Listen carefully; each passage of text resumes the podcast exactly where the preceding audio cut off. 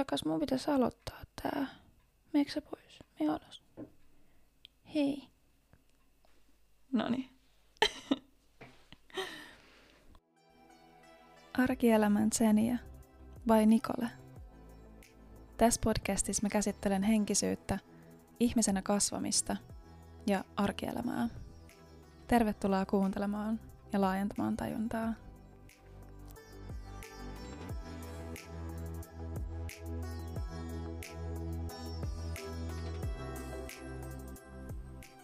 No niin, hello. Täällä on tota, tänään meidän kirjastostudiossa minä Nikole ja sitten vieraana mulla on Kaisa Merelä. Kiitos, että olet päässyt tulee ja tervetuloa. Kiitos, että sain tulla ja kiitos, että otat aikaa tehdäksesi tällaista sisältöä meille ihmisille nautittavaksi. tota, haluatko ihan alkuun kertoa, että kuka sä oot ja mitä sä teet ja mikä sä oot? Joo, Ku, mikä taso? Saat valita tota itse, että miltä kantilta niin haluat lähteä kertoa itsestäsi. Joo, no tai mä... miltä syvyydeltä. Joo, no mä kerron sieltä koresta ja tuun siitä tuohon pintaan. Mm-hmm. Että mä olen ihminen, joka on tullut tänne elämään kokemaan niin sanotusti kaiken. Et mulla on ollut pienestä asti semmoinen nälkä kokea paljon, tehdä paljon, luoda paljon ja kokea asioita isolla volyymilla, niin kuin tehdä isosti. Että semmoinen niin kuin asettuminen ja no tehdään nyt noin ja mennään, valitaan nyt toi tie ja no tää on ihan ok ja tää on melkein hyvä ja tää on tarpeeksi. Toi on niin kuin ikinä sytyttänyt mua tuleen, että pikemminkin mä oon vastustanut tosi paljon noita teitä mun elämässä ja halunnut mennä sinne, missä roihuaa. Mm-hmm. Ja sen seuraamuksena ö, olen siis valinnut hyvin aikaisin 17-vuotiaana yrittäjyyden, koska mikään oh. muu ei kiinno, niin kuin mm. sytyttänyt sitä. Kyllä. Ja sen seurauksena olen kokenut hyvin erilaisia polkuja yrittäjänä, on tehnyt paljon erilaisia asioita, jonka seurauksena olen tänä päivänä siinä pisteessä, että mulla on seuraajajoukko, asiakasjoukko, ihmisjoukko, ihmisiä, ketkä tietävät ja tuntevat minut ja haluavat tulla minun äärelle kuuntelemaan, mitä minulla on sanottavaa. Ja tällä hetkellä se mun business on valmennusbusiness, eli mä ohjaan ja liidaan sekä itseäni että niitä ihmisiä, ketkä tulevat äärelleni kuuntelemaan. Mm-hmm. Mä en ole ikinä selittänyt tällä tavalla mun, Oikeasti? koska aina kun tätä kysytään, että kuka sä oot ja mistä tuut, mm niin mä niinku, mulla on joku semmoinen koodaus, että mä en halua toistaa itseäni. Mä en niinku ikinä mm. halua sanoa samaa asiaa kahta kertaa, koska mä haluan, että kaikki mitä mä sanon on mulle itselleni uutta. Joo. Ja tää on myös vähän hankalaa, koska sit kun mä koutsaan, totta kai mun pitää välillä toistaa asioita. Mm. Mutta sitten nämä podcastit on semmoinen ihana hetki, kun nyt mä haluan sanoa jotain, joo. mitä mä aiemmin sanoin, ja oivaltaa jotain, mitä mä aiemmin oivaltanut. Mutta näin mä kuvailisin. Mutta siis joo, voisin sanoa, että mulla on tällä hetkellä stabiili ja huomattu coaching business Suomessa. Mm-hmm. Ja niin kuin olen saanut sille näkyvyyttä ja kaadan sielueni ja sydäntäni siihen päivittäin. Toi on upeata, niin että sä haluat aina esitellä itseäsi eri tavalla, koska tietyllä tavalla me muututaan me ihmiset kuitenkin. Että se olisi hölmöä ehkä jopa niin kuin sanoa, että vaikka kahdenkin vuoden jälkeen tai ehkä jopa niin kuin parin kuukaudenkin jälkeen, että sä selität ne samat jutut. Mm-hmm. Että, niin kuin, että kuka sä oot ja mitä sä teet, koska kyllähän me niin kuin tietyllä tavalla muututaan ihmisinä jatkuvasti. Mm-hmm. Ja voihan se olla, että tittelit pysyy, mutta sitten jos kysyy vaikka, että kuka sä oot, niin onko se sun titteli sitten kuitenkaan. Mm-hmm. Niin kuin, että... Ja sitten myös se meidän tavalla perspektiivi siihen muuttuu, ketä me ollaan. Että totta kai mun, vaikka mä tekisin samaa asiaa puoli vuotta sitten, mitä mä teen nyt, niin mun perspektiivi siitä on täysin eri kuin mitä se on nyt, koska mä ehtinyt kirjoittaa hän eri tavalla sitä tarinaa, että mistä mä oon tullut ja mihin mä oon päätynyt. Tällä mm. hetkellä mun tarina on tämä. Mulla voi olla vuoden päästä ihan niin kuin eri konteksti koko tälle mun työlle, mikä on myös, no, mm. sytyttää minut roihuamaan, että tämä on se tie, minkä olen valinnut. Ja... Joo. Tota, sä sanoit, että sä oot 17-vuotiaana aloittanut jo niin kuin yrittäjyyden, niin mitä sä oot tehnyt tai miten sä oot siellä aloittanut ja sit sä oot nyt ryhtynytkin valmentamaan, että miten tämä sun yrittäjyyspolku, miten se on sitten niinku mennyt? Oh, ihana kysymys. Ja onko se muuttunut? Joo. No tota, mä virallisesti perustin siis toiminimen 19-vuotiaana. Mutta mä sanon, että se alkoi 17-vuotiaana sen takia, että 17-vuotiaana mulle tuli idea siitä, että mä haluaisin perustaa blogin. Mm. Ja tämä idea tuli näinkin tyhmästä lähteestä kuin joku naisten lehti, mistä se loju jossain pöydällä, asuin siis vanhempien luona, tietenkin oli lapsi. Mm. Loju jossain pöydällä, kun me naiset tai joku demia. Sitten päätin lukea sieltä vesimiehen horoskoopin ja siellä oli, että tässä kuussa aloitat blogin. Siis näinkin, voitteko kuvitella? Se toimittaja, joka oli siinä lehdessä ja niin kuin kirjoitti nämä, niin thanks to you. Sitten mä olin silleen, hmm, hyvä idea. Pitäisikö aloittaa blogia? Mun silloinen poikaystävä oli semmoinen, joka osasi näitä internettiasioita. Silloin siis ei ollut esimerkiksi Instagramia, nyt pitää niin laittaa kontekstiin, niin että ei ollut sosiaalista mediaa oikein. Facebook oli kyllä jo, mutta et hyvin alkeellista oli tämä some, ei ollut vaikuttaja-ammattia vaikka. Mm. Ja hän sitten mulle näytti, että hei on tämmöinen, tämmöisiä blogger-palveluja, täältä laitetaan näin tästä, nyt sulla on blogi. Hän niin teki mm. mulle sen blogi. Sitten tästä opetti, että tuosta laitat postauksia, kirjoitat tuohon ja panet publish. Wow. Sitten mä olin, että jee, jee, jee, mulla oli blogi. nyt sä bloggaaja. Nyt mä oon bloggaaja, ihanaa. Ja mä oon aina ollut tosi luova lapsi ja luova nuori. Ja mä muistan sen niin semmoisen innon, että nyt mulla on niin clean slate täällä. Mä mm. voin alkaa luomaan mitä vaan, mitä mä haluan alkaa luomaan. Ja siinä elämänvaiheessa mä kävin semmoista fyysistä terveyttä. Mulla on niin elämä mennyt semmoisissa teemoissa ja kaikki on liittynyt mm. kokonaisvaltaiseen hyvinvointiin. Silloin mulla oli semmoinen fyysinen terveys tosi tärkeää. Mä treenasin ja mä laskin kaloreita ja mä mietin mm. mikro- ja makroravinteita ja mä haluaisin syödä mahdollisimman mm, taloudellisesti, ja, tai ei taloudellisesti, mikä sana Siis sillä tavalla, että optimaalisesti, sillä tavalla, että mä kulutan sen saman, mitä mä syön, tai jopa mä kulutan Joo. vähän enemmän, mä olen vähän fitness. Eikö se ollut just tätä fitnessboomia aikaa? Joo, se oli itse asiassa just se fitnessboomin aika. Ja mähän sitten aloin, keksin tällaisen intohimon, että mä haluan alkaa leipomaan tämmöisen, nyt me lähdetään mutta niin ruohonjuuritasolta, mä en tiedä miten ikinä me päästään näihin meidän haastatteluaiheisiin, mutta mä koitan ei, nyt... Ei niinku... haittaa oikeasti. We go with the flow. Hyvä. Jostain syystä nämä nyt tulee. Täällä me ollaan proteiinipannukakuissa. Niin mä tota, seurasin jenkkiblogeja. Ja Jenkeissähän kaikki on aina kymmenen vuotta meitä edellä. Joo. Tämä on niin kuin hyvä tietää ihan kaikessa. Jos haluat jotain oppia jostain uudesta asioista, niin googlaa englanniksi. Mm, no, mä seurasin jenkkiblogeja ja huomasin, että siellä tämä on niin tosi pitkällä tämä, että tehdään terveellistä aihe, ai, aineksista herkkuja. Ja sitten mä olin silleen, wow, miksei tätä opetettu mulle? No sitten mm. mä alan kehittää omia reseptejä ja julkaisen niitä reseptejä sinne internettiin ja nautin elämästä ja käyn lukiota ja mm. jee jee jee, käyn bodypumpissa, käyn lenkillä, teen mm. vähän terveellistä kääretorttua, laitan siitä kuvan internettiin ja ennen kuin mä tiedänkään, niin mun poikaystävä katsoo mun blogistatistiikkaa silleen, ootko kattonut paljon täällä käy ihmisiä täällä sun blogissa? Sitten mä olen, en.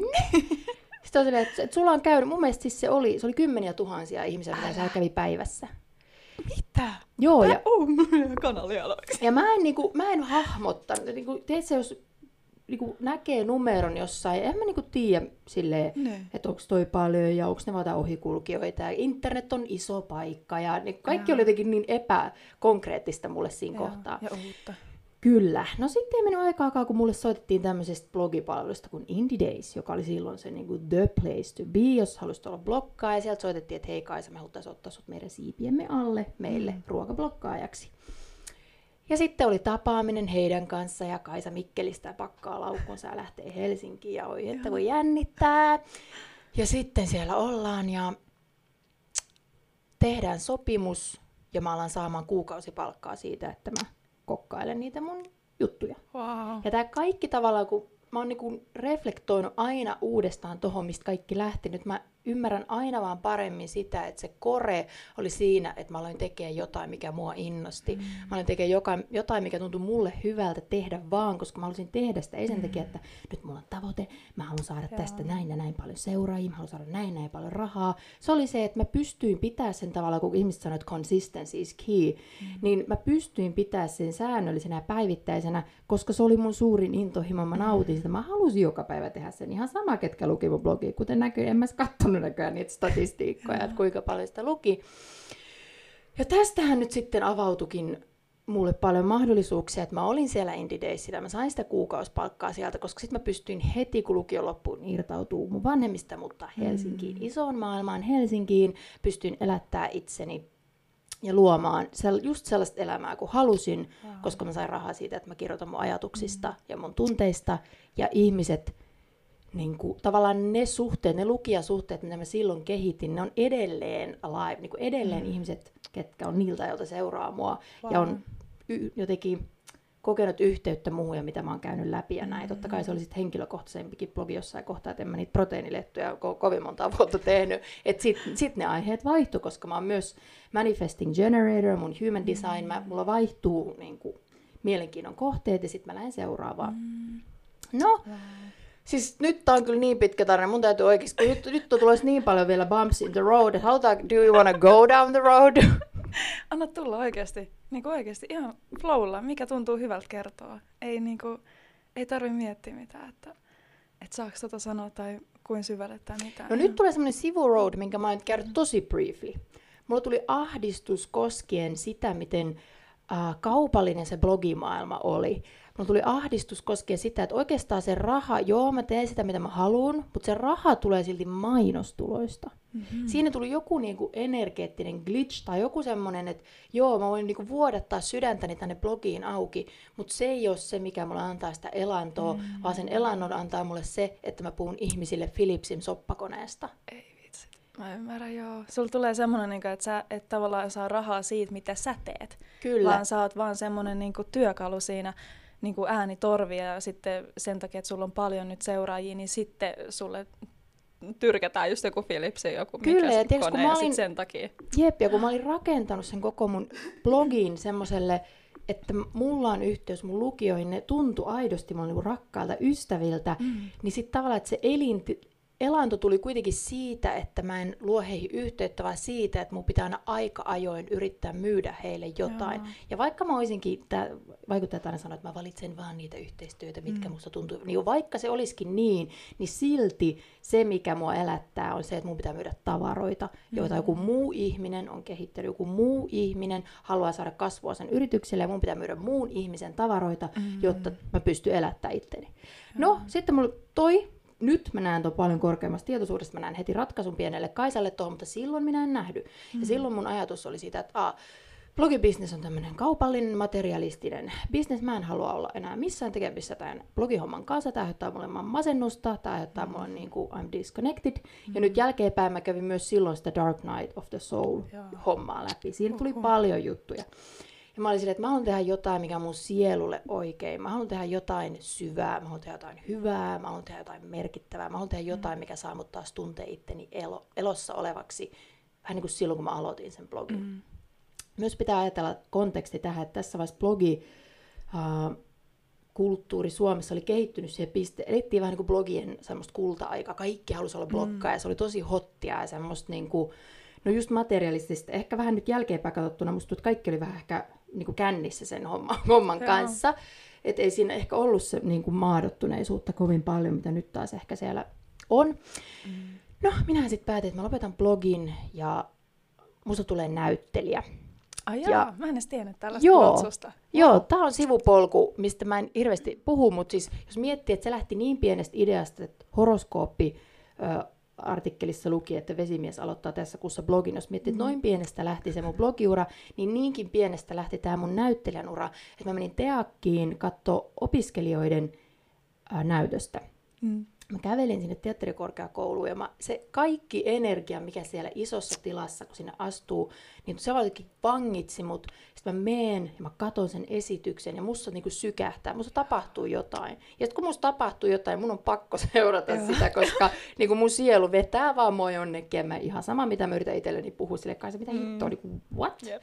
No, sitten mä hain kansanopistoon opiskelemaan vuodeksi näyttelijän työtä ja tittidi, pääsin. Wow. Opiskelin täyspäiväisesti vuoden maanantaista perjantaihin kahdeksasta, miten nämä koulupäivät meni, anyway, täyspäiväisesti mm. vuoden. Näyttelen työtä, draamaa, teatteria, all of it. Ja se on kyllä ollut mun the most bizarre experience. Se on mm. niin ollut most of, jos miettii, että mikä kokemus mussa on ollut kaikista jotenkin ei mihinkään fyysiseen ja käytännölliseen liittyvä, vaan jossain ihan täysin niin kuin eri sfäärissä menevä kokemus, niin se oli se. Ja mä oon jälkeenpäin miettinyt, kun mä oon vuoden ollut sellaisessa, että se on normaali, että mä menen kouluun ja ensimmäisenä asiana me käydään vaikka 45 minuuttia lenkillä, ja sitten me meditoidaan 45 minuuttia, ja sitten me tehdään jotain kehoharjoituksia kaksi tuntia, mm. ja niin kuin joka päivä kehon, mielen, mm. emotioiden, psyykkeen kanssa toimimista, omien pelkojen kohtaamista, kommunikaation opettelemista. Sitten meillä on sellaisia tuijotushaasteita, että me tuijotetaan toisiamme silmiin niin, kuin niin kauan kuin ennen kuin ei pysty enää mm. niin yhteyden luomista, ihmisyyden oppi, se on niin kuin koulu ihmisyydestä. Että jos mm. kellä on milloin vaan elämässä vuosi tyhjää, niin menkää kansanopistoon jonnekin draamakurssille, koska se oli niin kuin semmoinen, niin kuin, no joo, se on tosi paljon luonut sitä, kuka mä oon nykyään, miten mä puhun, mm. miten mä kommunikoin, miten mä oon niin kuin grounded in my energy. Mm. Jos miettii vaikka, kun näyttelijä astuu lavalle, hän on niin kuin vahva, mm. vahvasti mm. itsessään, niin sen mä koin, että mä sain sieltä koulusta. Okei. Okay. No sitten sen koulun jälkeen mä olin että jes, jes, jes, musta tulee näyttelyt, vaihdetaan teakki ja easy homma. No en mä ihan noin ajatellut, totta kai mä tiesin, että se on vaikeeta. Mutta sitten kun kävi ilmi, miten vaikeaa se oikeasti oli ja tuli niinku kaikesta hylsyt niinku tyyli heti tai pääsin tyyli yhden tai kaksi vaihetta eteenpäin ja sitten niinku, ei, ei, ei. Sitten mä en päässyt mihinkään harrastelijateatteriin, mä en päässyt mihinkään, mihin mä pääsin. Niin sitten mä taas tavallaan taas joudun uudestaan miettimään, että okei, onko tämä nyt se, sit, mitä mä haluan. Mm. Ja sitten mä tajuin, että mä oon nyt käynyt kaksi ääripäätä jotenkin ihmisyydessä. Mä oon käynyt sen jotenkin materialismi, ego, mm. suosio. Mä kirjoitan mun ajatuksista ja kaikkia kiinnostaa. Mä laitan mm. kuvia musta Insta ja kaikkia kiinnostaa. Tykätkää, kommentoikaa. Ja sitten mä olin käynyt sen jotenkin tosi toisen pään ja muutenkin, vaikka mä olisin päässyt jonnekin, niin sit se tavallaan urapolku, minkä mä olisin valinnut, olisi ollut enemmän niin kuin taidepainotteinen ja varmaan mm-hmm. niin kuin taloudellisesti ei kovin menestyksekäs mm, tai vakaa. Et, et, et, Sittenhän se puolet näyttelijistä on työttömiä ja you know, mm. ja ne ketkä on niin, tai saa töitä, niin minkälaisia töitä, onko mielenkiintoisia prokkiksia, niin mm. No, sitten mä menin töihin ravintolaan. Ja siellä kun mä olin töissä, niin mä aloin vähän niin kuin miettiä, että okei, mitä mä nyt oikeasti haluan sitten luoda. Ja mä tulin tämmöiseen hybridimalliin, että mä haluan palata siihen blogihommaan. Se oli kivaa, koska mulla oli vapaus. Mulla oli siinä vapaus, koska siinä teatterimaailmassa mua ärsytti lähtökohtaisesti se, että koska mä oon näyttelijä, niin tapa mulle saada töitä, tapa mulle vaikuttaa ja itseilmaista on se, että mä menen johonkin castingiin ja sitten joku muu päättää, mm. am I qualified, joku muu päättää, ootko sä hyvä, onko mä oikein näköinen, puhuuko mä oikealla mm. tavalla, onko mulla oikea energia, ja se tuntuu mulle niinku deeply insulting, että joku muu päättää, onko mm. mä qualified. Ja silloin mulle heräsi niinku semmoinen yrittäjyys, koska yrittäjä päättää itse, ja toi on niinku se mun mielestä core, niinku yrittäjän ja niinku työssä olevan isoin ero on se yrittäjä päättää itse menestyykö, se mm. yrittäjä päättää itse, miten tämä elämä unfoldaantuu hänelle. Hänellä on se täysvalta. Toki siinä tarvii siis inner work ja kaikkea näin. Niin kuin, se on yksinkertaista, mutta se ei ole helppoa. Mm. Joten mä päätin, että mä haluan takaisin palata siihen blogimaailmaan, mutta nyt mä haluan ottaa eri kulman. Nyt mä haluan ottaa niinku semmoisen syvyyskulman ja mennä, mennä vaan niinku eri tavalla sinne ja muuttaa ehkä sitä blogiskeneä sisältä päin ulos. Mm. Ja sitten tuli toinen kehitysvaihe. Ja tämä puolestaan alkoi taas pienestä hetkestä. Wow. Nimittäin nyt tulee tämä seksuaalisuusteema. Ja tämä on se, mistä mä oon niinku ehkä sit niinku tunnettu. Tuntuu. Tai ihmiset että että kai saa joku seksi. Tässä mm. niinku tapahtuisi ehkä sit se eka iso breikkaaminen. Mm-hmm. Uh, mä olin, asuin Itäkeskuksessa kimppakämpässä, olin töissä ravintolassa. Mä haluan aina niin kuin sanoa, että mulla on tätä. Mm. Tämä on niin kuin ollut myös osa mun elämää, vaikka niin kuin nyt menee Background. hyvin. Ja jee, jep. Mm. Asun kimppakämpässä Itäkeskuksessa ja täytän astianpisukonetta ja kuuntelen Kim Anamin podcastia naisiseksuaalisuudesta. Mm-hmm. Ja mä oon laittamassa lusikkaa sinne astianpesukoneeseen ja mulla pysähtyy se liikerata, mulla jää se lusikka käteen, kun se Kim Anami sanoo siitä seksuaalisuudesta jotain sellaista, mikä muuttaa mua pysyvästi. Niin kun mä en ole ikinä tämän tiedon jälkeen enää se, mikä mä olin, ja taas mun sielu lähtee vetämään mua jonnekin, ja mun vaan täytyy seurata. No, sit mitä mä... se sanoo? Siis... Muistaaksä, mitä se sanoo? Se puhuu naisen seksuaalisuudesta ja siitä, miten tavallaan spirituaalisuus ja seksuaalisuus liittyy toisiinsa. Ja miten niin kuin tietoisuuden korkeimpia tasoja löydetään nimenomaan seksuaalisuuden kautta ja miten nainen on multiorgastinen ja miten sen naisen multiorgastisuuden ja taian kautta nainen saa accessin financial abundanceen, rakkauteen, hyväksyntään, siis tulee unfuckwittable, siitä tulee itsevarma, se vaan niin kuin puhkea kukkaan nimenomaan sen seksuaalisuuden kautta, mikä meissä on yritetty paimentaa. Sitten mulla tulee semmoinen, that's the truth, ajatus. Ja sitten mä menen semmoiseen uh, ajanjaksoon, missä mä vaan ahmin kaiken, mitä mä löydän seksuaalisuudesta. Mm. Kirjat, podcastit, you name it. Mä oon koko ajan kuuntelemassa tai lukemassa jotain. Ja sitten mä aloin tuomaan näitä teemoja sinne mun blogiin, mitä mä olin jatkanut tämän mun mm. teatterikokeilun jälkeen. Ja näähän sitten ottaa tulta alleen sillä tavalla, että huh heijaa. Mm. Että jos joku uskaltaa puhua seksi, nyt pitää mm. muistaa taas, että on se aika 2018, silloin ei ollut mediassa puhetta seksistä. Mm, ei. Kun tää on niinku ihan hiljattain rikottu tämä seksitapu, niin ihmiset kiinnostu siitä niin kuin ihan, ihan mm. todella, todella paljon. Ja sitten kaikki tota, noi lehdet, radiot, telkkarit halusi tehdä musta haastatteluita liittyen naisiin. Hei Kaisa, kerro lisää. Sinä kerroit tästä asiasta blogissasi. Ja mm. sitten ennen kuin mä huomaankaan, niin mä oon saavuttanut jonkinlaisen näköisen auktoriteettiaseman seksuaalisuuteen liittyen ilman, että mulla oikeastaan mitään hajua, mistä mä puhun. Et, joo, mä oon lukenut, kuunnellut podcastia ja näin, näin, mm. näin, mutta mulla ei ole semmoinen solid olo, mm. että mä tiedän, mistä mä puhun. Yhtäkkiä annettiinkin vastuu sulle, että, että hei, sä oot se tabujen rikkoja nyt, että kerro meille, mihin suuntaan me ollaan menossa ja mikä Joo. on se ti- oikea tieto. Joo, ja sitten mä saatoin olla jossain haastattelussa niin tosi tavallaan, mun sisäinen lapsi oli ihan paniikissa, koska mm.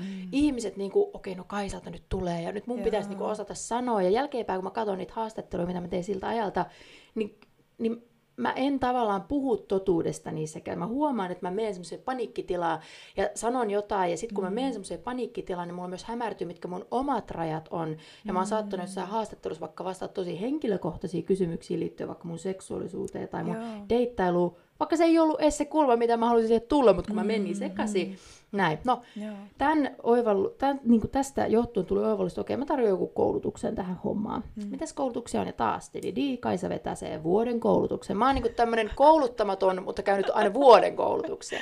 Niin kävin vuoden koulutuksen, seksuaalikasvattajan koulutuksen. Mm. Tämäkin oli niin pienestäkin. Mä oon niin huvittaa, kun mä katson taaksepäin, miten pienestä kaikki on ollut kiinni, koska mm. mä ensin ilmoittauduin seksuaalineuvoja koulutuksessa. Se oli aina, mitä mä tiesin. Mä tiesin, että on seksuaaliterapeutit ja seksuaalineuvojat. Mm. Mä ilmoittauduin Expon seksuaalineuvoja koulutukseen. Sitten menee pari viikkoa. Sitten mulla tuli sellainen olo, että en mä halua olla seksuaalineuvoja. Miksi mä haluaisin olla seksuaalineuvoja? En mä ikinä halua neuvoa ihmisiä mm. seksuaalisuudesta. Että mä, mä haluaisin vaan niinku itse oivaltaa näitä asioita. Sitten mä soitin sinne Sexpoon ja mä olin, moi, mä oon seksuaalineuvoja koulutukset. Mä olisin peruuttaa koulutuksen, että mä itse laitoin teille mailia jotain bla bla bla. Että mä, olisin niin että mä en halua tulla tähän koulutukseen. Mm. Sitten mä olin, ai no minkä takia? Hei kuule, kun meillä on tämmöinen seksuaalikasvattajakoulutus. Mä, no mm. kerro vähän minkälainen se on. No se, se olisi just tämmöinen, se olisi just sun tilanteeseen. Okei, okay. no joo, itse asiassa, nyt kun sä puhut, okei, okay, laita mut sinne seksuaalikasvattajakoulutukseen. Ja nyt niin kuin Patricia Teslev, kiitos, että puhelimessa sanot noin, koska I built a legacy on that. Wow. Ja... Mitä johdatusta niin kuin kaikki noi on ollut. Ihan niin kuin just pieniä juttuja, että sä katsot horoskoopista vaan, että joo, että oliko se vesimies? Joo, joo. vesimies. Joo. Niin tota, jossain horoskoopissa, että joo, no niin nyt musta tulee blokkaa, että kuinka se tavallaan sielun johdatus, niin se on aina semmoista pienistituista. Ei se ole välttämättä mikään niinku iso mullistava juttu, vaan se on niinku pienet jutut ja sitten ne niinku vaan syttyy niinku sun sisältä, oh, tää on se mun juttu. Siis kyllä, ja musta tuntuu, että ihmiset niinku aliarvioi niitä mm. pieniä mm. hetkiä, siis pieniä joo. valintoja. Oikeasti meidän koko elämä on niissä pienissä valinnoissa. Yeah. Ja tämä ei nyt sillä tavalla pelotellekseen, että sinä voit tehdä joka päivä vääriä valintoja pienissä hetkissä. Mm. Ei vaan nimenomaan se, että sä teet koko ajan jatkuvasti pieniä valintoja, mutta sä et mm. ikinä tiedä, mikä niistä pienistä valinnoista oli se, minkä jälkeen kaikki valko vyöryy sun elämään, mm. mitä sä oot niinku aina halunnut yksi kerrallaan. Ja totta kai tääkin nyt mä niinku sum up kymmenen vuotta mun mm. elämästä. Mm. Niinku, oh my god, mä oon 27, just tajusin, että tää on literally 10 years, mitä mm. mä tässä kerron. että niinku, et niinku, et nyt niinku, jos kuuntelet tätä, niin huh, ei ole ollut hu- hurjaa menoa, mutta joo, it's mm. 10 years.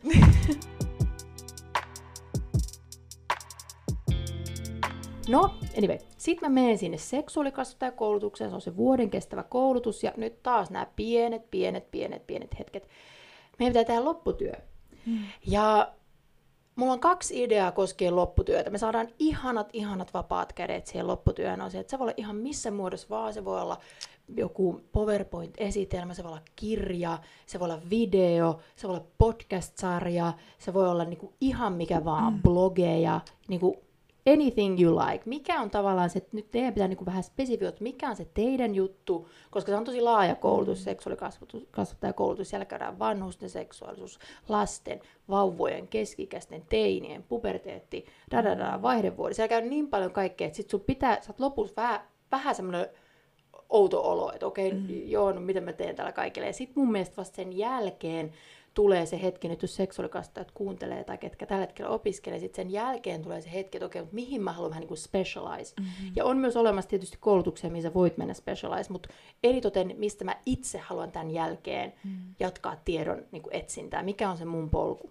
Mm-hmm. Ja mun ideat oli, toinen oli sellainen, että mä menen Tämä oli niinku se mun taiteellinen voima, että mä menen metsään ja mä kuvaan erilaisia ihmisiä alasti metsässä. Wow. Siellä on eri värisiä, eri sukupuolisia, erinäköisiä, eri muotoisia, eri kyvykkyys, kyvykkyydellisiä, mitä tämä sanotaan suomeksi, mm. able. Ja sitten mä laitan siihen joku hieno viulumusiikin, ja sitten siitä tulee semmoinen taiteellinen video, mitä voi käyttää seksuaalikasvatusmateriaalina esimerkiksi lapsille, että mitä mm. on ihmisyys tai mitä eri kehot näyttää, tai mm. vähän semmoinen body positive tyyppinen. Joo. Ja sitten mulla oli tämä toinen idea, mikä oli tämmöinen, että mä tekisin vaan joku niinku verkkokurssin. ja sitten sit, tota... Ei, mä tiedä mitä meni, totta. Sitten tota, oh my god. Meillä on joku semmoinen niin pallottelusessio siellä meidän sen opinto-ohjaajan kanssa. Mä kerron nämä mun kaksi ideaa. Joo. Ja se mutta Kaisa, eikö sulla ole niin kuin, nuoria naisia tosi paljon niin kuin sun seuraajakunnassa? Et eikö toi verkkokurssi olisi semmoinen, että jos tekisit nuorille naisille verkkokurssi, eikö toi olisi semmoinen, mihin sulla niin kuin on jo hmm.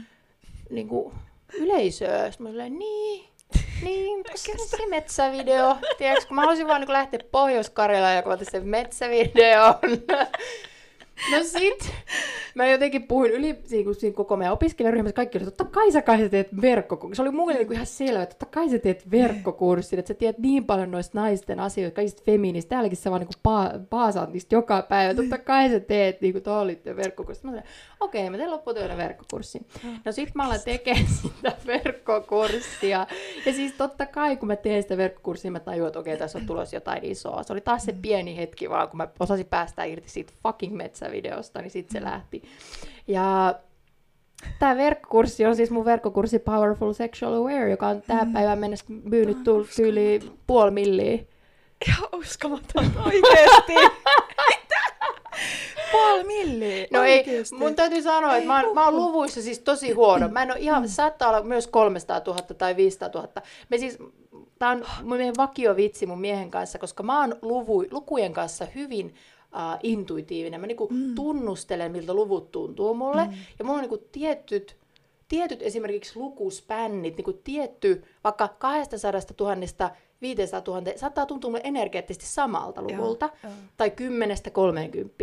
mm. Mikä tahansa arjen tilanne, missä puhutaan mun miehen kanssa, mä sanon, no siellä on kolme lihapulloa siellä jääkaapissa. Mikä mm. ikinä se tilanne on. Ja, ja sitten kun se on aina, että miten sun aivot voi toimia tavalla, kun ne luvut menee, että se luku on vaan se luku, ja se toinen se seuraava. Mä että ei kun luvut on mulle energiaa, niin mun ja, täytyy nyt sanoa, että älkää tehkö mitään juttuja, että Kaisan kurssit ovat myyneet puoli koska toisen miltä se mulle tuntuu. Mutta mm. on ne myynyt yli 300 000, sen mä voin niin sanoa. Ja.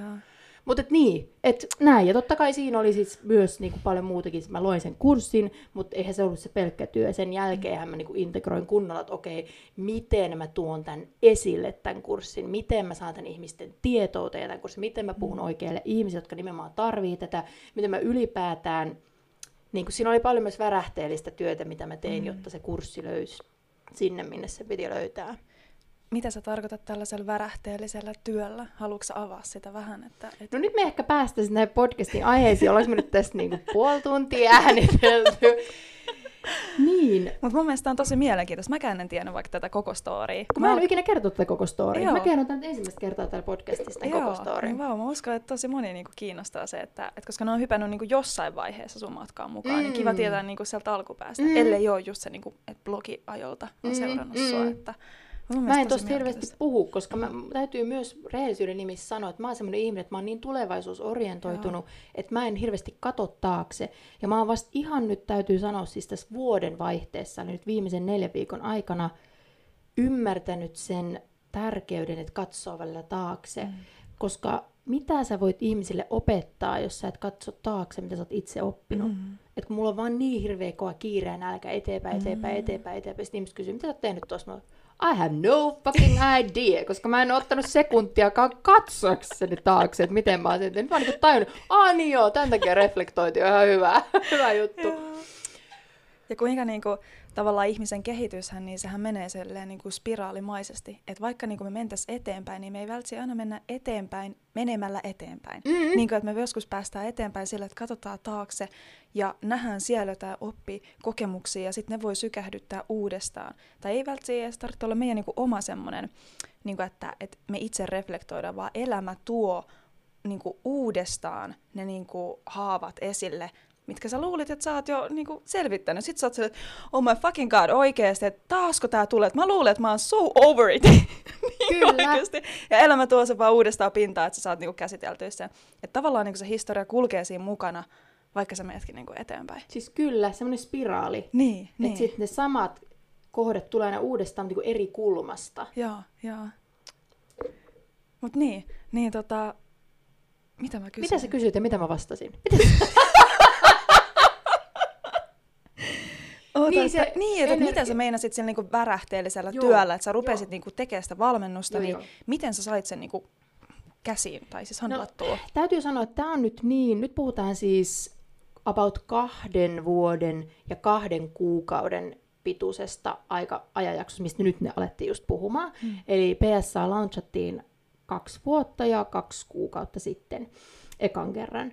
Ja kun mä launchasin sen ekan kerran, niin ei mulla ollut välttämättä mitään ajatusta siitä, että mä tullaan otsaa sen uudestaan. Mä että mm. nyt tämä verkkokurssi on ja ne, ketkä ostaa ja näin, näin, näin, näin, näin. Että sitten tavallaan se, mitä siinä tapahtui, nyt täytyy myös laittaa sellainen konteksti, että mulla tapahtui elämässä tosi iso transformaatio about pari vuotta sitten. Mä päätin, että mä jätän Suomen ja mä muutan Los Angelesiin. Onko so, sitten kaksi vuotta? Siinä on kaksi vuotta. Mitä? Musta tuntuu, että korona-aika on vähän mushannut meidän aivoja. Joo, joo siitä on kaksi Uhuh. vuotta. Okei, okay, joo, jatka vaan. Joo, muutin sinne niin mä siellä ymmärsin hyvin perustavanlaatuisia asioita, siis itsestäni, ihmisyydestä, elämästä, energioista, kvanttikentästä, kuolemasta, mm. syntymästä, Jumalasta, you name it, niin kuin all of that shit, niin se myös kaikki antoi niin kontekstia tälle mun niin urakehitykselle. Ja musta oli ihana, kun täällä nyt mä kerron, että täällä paperissa on tämmöinen kysymys kuin henkisyys ja yrittäjyys, mm. ja miten, miten tavallaan ne eroaa tai miten ne on sama asia, ja mä oon tullut enemmän ja enemmän siihen ymmärrykseen, että ainakin mulla se mun life's work, mikä on se tavallaan se legacy, mitä mä teen ja se elämän työ, se miten mä haluan vaikuttaa tämän elämän aikana tähän ihmisiin, eli se mun työ, sitä mä kutsun mm. myös työksi, mm. ja sitten se, mikä on se mun oma henkinen kehitys ja mitä mä oon tullut ihmisenä ja sieluna tänne kokeile, kokemaan, niin mulla on vaan niin vahvistuu ja vahvistuu, että ne on yksi ja sama polku. Mm. Joo.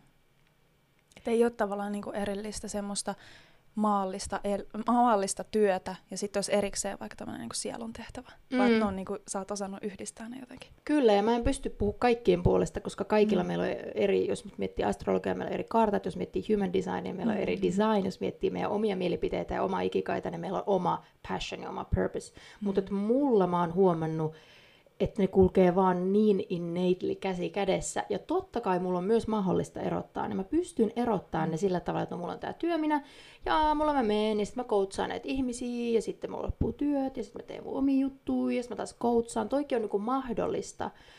Mutta kun mä palaan nyt siihen, että mulla on lapsena jo se, että mä haluan mennä sinne, missä roihua, mä haluan tehdä isoja juttuja, mä haluan kokea isoja juttuja, niin mä koen, että jos sä haluat tehdä isoja juttuja, niin Yhdistää. Ne, ne yhdistyy sulle mm. mm. silloin, kun sä itse alainat sen kanssa, että sä haluat tehdä isoja juttuja.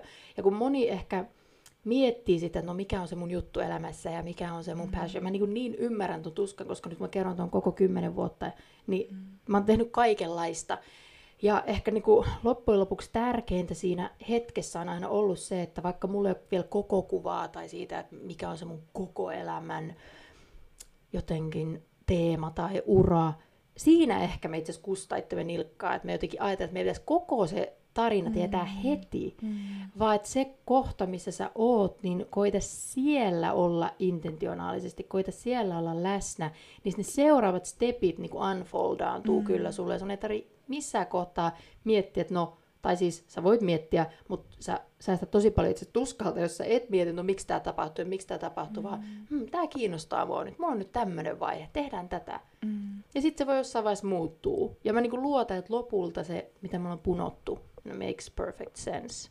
Joo, se on ehkä tälleen niin kuin nykymaailmassa, kun ei ole tavallaan normaalia totuttua siihen, että kuunnellaan sielua ja kuunnellaan omaa sisintä. Että kaikki pitäisi olla niin kuin valmiiksi tälleen niin kuin kirjoitettu mun edessä ja sitten mä vaan niin kuin toimin robottina meidän pisteestä A pisteeseen B. Että ei ole niin kuin totuttu siihen, että hei mä pysähdykin tähän, mä kuulostelen, kuulostelen miltä musta tuntuu. Ja sitten mä toimin sen mukaan. Että mä en toimikaan niin kuin ulkoisten motiivien tai ulkoisten ehtojen mukaisesti, vaan mä kuuntelenkin itse, että mikä musta tuntuu nyt hyvältä. Ja se just, että ei sun tarvitse niinku tietää, että, että tuleeko tästä mitään, onko tämä nyt se mun juttu, onko tämä niinku koko mun elämän juttu, vaan se riittää, että hei, mulla tuntuu nyt hyvältä. Ja se voikin olla niinku se yksi tosi tärkeä steppi, että hei, sit sä pääset siitä tohon ja siitä tohon ja siitä tohon. Mutta sä et koskaan, niin sä et ota sitä niinku tavallaan ekaakaan steppiä, niin sä et koskaan tule pääsee sinne niinku pisteeseen. Tämä on niin tavallaan klisee, mutta jotenkin, että ihmiset haluaa niinku nähdä sen päämäärän, ne ei uskalla niinku antautua siihen tietämättömyydelle. Mm-hmm. Vaikka niinku siinähän niinku on se kaikki tavallaan taika. Siis sä oot niin ytimessä, sä oot niin ytimessä, koska jos mäkin olisi mun pienissä hetkissä, mitä mä tuossa jutussa kerroin, mä olisin niissä miettinyt, mm. okei, okay, no, mihin tämä johtaa, mikä on se lopputulos, niin. saanko tästä sitä, mitä mä haluan, niin en mä olisi ottanut niitä steppejä. Niin, jep. Ja just se, että kun me ollaan niin mieliorientoituneita, mä ymmärrän, mä, mä niinku rakastan meitä lajina. Voi herra mm, jästä, mä haluaisin vaan silittää meitä kaikkia, kun me niin mielellä yritetään täällä niinku keksiä. Hirveästi ollaan hyvää saatukin aikaa mielellä, ei sillä. Mutta sitten se niin, mä uskon, että on niinku tulossa uusi paradigma, mikä vaan aukeaa meille koko ajan lisää, lisää, lisää, mikä on se, että me vähän uskalletaan hellittää siitä mielestä ja vähän enemmän tulla kehoon ja vähän mm. enemmän pysähtyä ja tuossa kun sanoit, että ihminen vaan tottuu tekemään näitä asioita ja ei oikein mie- pysähdy miettimään, niin toihan on just se, että me ollaan autopilotilla niin iso osa mm. meidän elämästä, vaikka nyt olisi miten tietoinen, niin silti on hetkiä päivässä, kun oot autopilotilla. Mm. Niin se autopilotti on itse semmoinen putki, että mä oon nyt tutustunut viime aikoina aikaan. Mä oon katsonut dokkareita mm. ajasta ja niin kuin mitä on aika. Niin kun me ollaan autopilotissa, niin aika menee nopeammin. Mm. Ja silloin kun ihmiset esimerkiksi saattaa jossain vaiheessa sanoa, että, että lapsuus vaikka tuntui tosi pitkältä, toi vaan ikuinen kesäloma, mm. ja sitten musta tuli aikuinen, ja nyt yhtäkkiä mä oon 50 tai yhtäkkiä mä oon 30 tai yhtäkkiä mä oon 40. Sitten se yhtäkkiä meni tosi nopeasti. Mm. Niin lapsihan elää tosi hetkessä ja lapsihan mm. miettii vaan, että okei, no mikä olisi nyt kiva, mikä olisi sit kiva, mikä olisi sit kiva. Mm. Siksi se tuntuu niin pitkältä, koska lapsi luo muistoja, se oppii koko ajan mm. uutta. Joka päivä tulee joku uusi taito, mitä lapsi oppii, kuinka moni aikuinen tekee niin enää. Ja okei, okay, jotkut voi ajatella, että on normaali, että lapset nyt elää noin, aikuiset elää noin, mutta mä taas ajattelen, että mitä jos me voitaisiin olla enemmän sen lapsen kaltaisia myös mm. aikuisena ja saada se aika oikeasti menee hitaammin. Ja luottaa ja, tavallaan siihen tota, niin kuin sisäiseen flowhun. Että ei tarvitse olla koko ajan niin kuin just tietää, että, että mitä tapahtuu, mitä tekee ja pitää olla semmoisessa autopilotissa, vaan kyllä se elämä kantaa niin kuin mm-hmm. oikeasti. Mm-hmm. Mulle se on ollut niin kuin, nyt sanotaan kahden kuukauden aikana niin suurin, niin kuin oikeasti elämäni suurin oivallus se, että, että mä pystynkin niin kuin luovuttaa kaikki niin kuin kontrollin otteet ja irrottaa, niin kuin ka- irrottautua kaikesta. Ja silti kaikki asiat vaan hoituu. Et kun mä oon ennen ollut semmoinen tydy-ihminen ja mä oon ajatellut, että niiden avulla mä niin kuin saan ne asiat aikaa. Nyt kun mä oon luopunut niistä, niin asiat tulee silti hoidettua. Ja ne tulee semmoisella ihanalla flowlla ja semmoisella, mä oon tosi rentoutunut. Se ei ole semmoista niinku suorittamista, nyt tämä tehdään ja tähän kelloaikaan tällä tavalla, vaan niinku, yhtäkkiä mä niinku luotankin vaan johonkin olemattomaan tavallaan. No okei, okay, mulle se on Jumala ja se on rakkaus, mihin mä luotan, mutta tota, mutta mä en niinku pidä siitä tavallaan kiinni. Ja silti ne kaikki hoituu. Niin se on tavallaan ollut niinku illuusio harhaa, että miksi mä oon ylipäätänsä pitänyt edes kiinni niistä jutuista. Joo. Ihana oivallus Ko- ja niin tärkeä oivallus. Saatko sä kiinni, mitä mä Saan meinaan? kiinni, saan kiinni tosi paljon. Musta tuntuu, että mulla on tosi paljon asiakkaita, jotka on tossa, ja mulla on yksi semmoinen feminiini-maskuliini energia käsittelevä kurssi, missä just nimenomaan mä koen, että se kiinni pitäminen se, että haluaa kontrolloida, haluaa, että kaikki nauhat on käsissä, se on just sitä maskuliinista mm.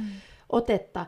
Ja sitten taas se feminiini on sitä, että uskallettaisiin niinku nojautua tuntemattomaan. Mm ja niin kuin luottaa, koska siellä on se, milloin se taika alkaa tapahtua. Mm. Ja sitä on niin, kuin niin vaikea nähdä sieltä maskuliinista, no miten muka kaikki, mm. kuka nämä sit hoitaa, jos mä en hoida. Mä niin, kuin niin ymmärrän, että sieltä maskuliinista näyttää täysin tyhmältä niin kuin mm. muuvilta lä- lähteä tekemään. Niin. Mm. Mutta sitten kun sä meet sinne feminiin, niin sä mietit, että miksi sä ikinä olit siellä maskuli. Se tuntuu niin herkulliselta olla kotona, olla mm. siellä, missä sinua kannatellaan, sinulle asiat tulevat ja niin kuin näin. Ja mun täytyy siis sanoa, että mä oon koko urani ollut enemmän tai vähemmän siellä feminiinissä, koska eihän mä oon tiennyt, mistä seuraavan kuukauden rahat tulee koko mm. kymmenen vuoden aikana. Okei, no siinä oli se hetki, kun mä olin sen ravintolassa töissä silloin.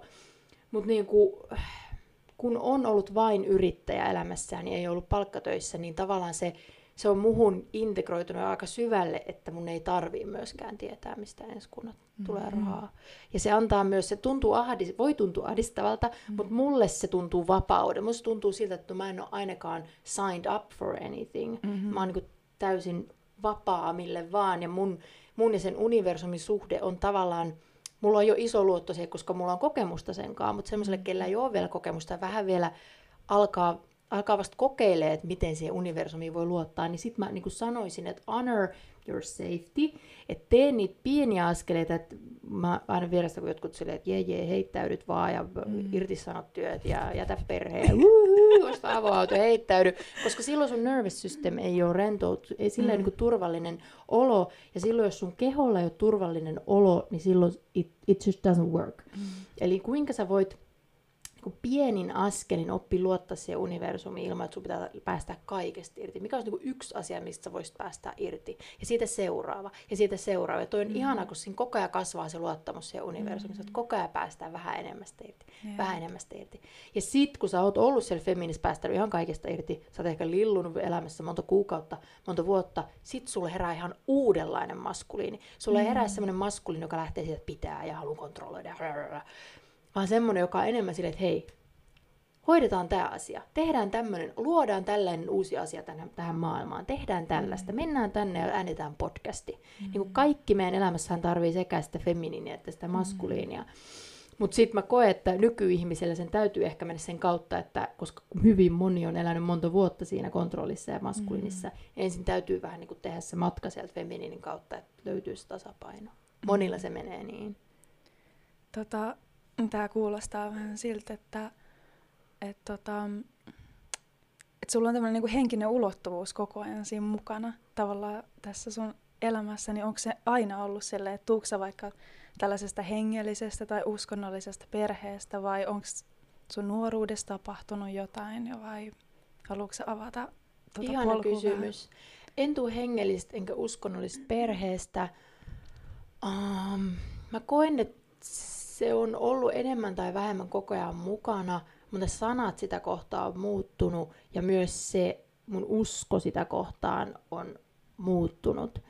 Ja silloinkin, kun mä oon niinku kieltänyt, on mulla ollut hetki, että mä oon niinku uskonut täysin tieteeseen ja kieltänyt kaiken tuommoisen ole, niinku, olemassaolon. Se on niinku tuottanut mulle vaan semmoista niin se ei vaan niin kuin, tuntunut hyvältä, niin silloinkin mua on kannateltu, silloinkin universumi on mm. mua kannatellut. Se on niin kuin, universumihan rakastaa meitä pyytteettömästi, että on se Jumala mm. tai korkeampi tietysti, mm. mitä ikinä mm. sanaa haluat käyttää. Niin, mut sitten kun mä oon kleimannut sen ja ollut silleen, että mä haluan elää tätä varten, tätä kohti, tämän takia, tämän kanssa ja luoda yhdessä tämän kanssa, Jumala, universumi, whoever, mm niin kyllä sitten on tullut ihan uudet ulottuvuudet. Oh. Että totta kai se on kantanut ja auttanut mua aina, mutta niinku, kyllä sieltä löytyy koko ajan uusia tasoja. Ja kyllä mm. nyt niinku tänä päivänä voin sanoa, että siis en haluaisi elää ilman tätä johdatusta tai en mm. haluaisi tehdä mun työtä ilman tätä johdatusta, koska ne on kaikki samaa. Mm. Ja se, mikä mun mielestä ihana ajatus on se, että se source tai se paikka, mikä se onkaan, niin se tuntee sut ihan täysin. Mm-hmm. Se tietää tasan tarkkaan, mitä sä haluat, mitä sä kaipaat, mitkä sun mm-hmm. unelmat on. Se tietää ne ennen kuin sä edes tiedät. Mm-hmm. Ja mä koen, että meidän se tehtävä tässä, kun me ollaan tultu sieluina kehoon, onkin vähän niin kuin uudelleen muistaa, mm-hmm. mitä me tultiinkaan tähän elämään tekee. Ja se source tai mikä ikinä onkaan sielu Jumala, niin se ei ole niinku unohtanut sitä ja se yrittää mm. koko ajan sille tosi hellästi työntää meitä muistamaan, että mikä se oli. Ja sen takia mä uskon siihen. Mä uskon siihen sen takia, että se tuntee mut täysin. Mä uskon siihen sen takia, että se tuntee mut paremmin kuin minä. Ja sieltä ne vastaukset niin kuin, ja se mun tarkoitus löytyy. Toi on tosi hienosti sanottu ja musta on upeat jotenkin, niin kuin, miten sä kuvaat sitä tolleen, että se tuntee jo niin kuin sut tavallaan kokonaan ja siellä on jo ne kaikki vastaukset ja kuinka sitten, niin kuin, tai jos niin kuin uskaltaa luottaa tuohon, mitä sä sanoit, niin silloinhan uskaltaisi luottaa myös siihen omaan sydämeen ja johdatukseen, koska siellä on ne kaikki vastaukset. Että sä et edes itsekään niin kuin tiedä, vaan niin, että sä voit oikeasti vaan nojautua ja heittäytyä siihen, koska ne tulee sulle. Tai mulle on ollut vaikea aikaisemmin sille vaikka luopua, että no jos mä nyt luovun niinku kaikesta, niin saanko mä sitten, kun on tämä paradoksi, että sun pitää luopua, jotta sä saat. Mm. Niin ehkä se on niinku se ego, joka pitää niistä kiinni. Mutta sitten kun sä luovut, niin sit sä saatkin oikeasti sen, mikä on sulle tarkoitettu ja se sun sydämen toive. Mm. Niin oikeasti sä voit niinku saman tien vaan niinku luopua kaikista tavallaan niinku haluista, koska sit sä saat sen, mikä on niinku sulle oikeasti sydämen sykähdyttävää tai oikeasti ne, mitä sä haluat. Et joskushan me halutaan egoistisesti semmoisia asioita, joita me ei oikeasti edes haluta. Me saadaan se ja sitten me ollaan se, että no, ei tämä olekaan sitä, mitä mä niinku ajattelin, mutta en mä oikeastaan halunnutkaan tätä. Mm. Kuin että olisi vaan niinku päästänyt irti ja sitten niinku saisit saanut sen, mikä on oikeasti saa sun sielun syttymään. Mm. Vähän niin kuin sullakin noissa poluissa, niin et sä oot tietoisesti päättänyt, nyt musta tulee blokkari, nyt musta tulee näyttelijä, nyt musta tulee valmentaja, vaan on tullut sieltä niinku sisältä mm. aina.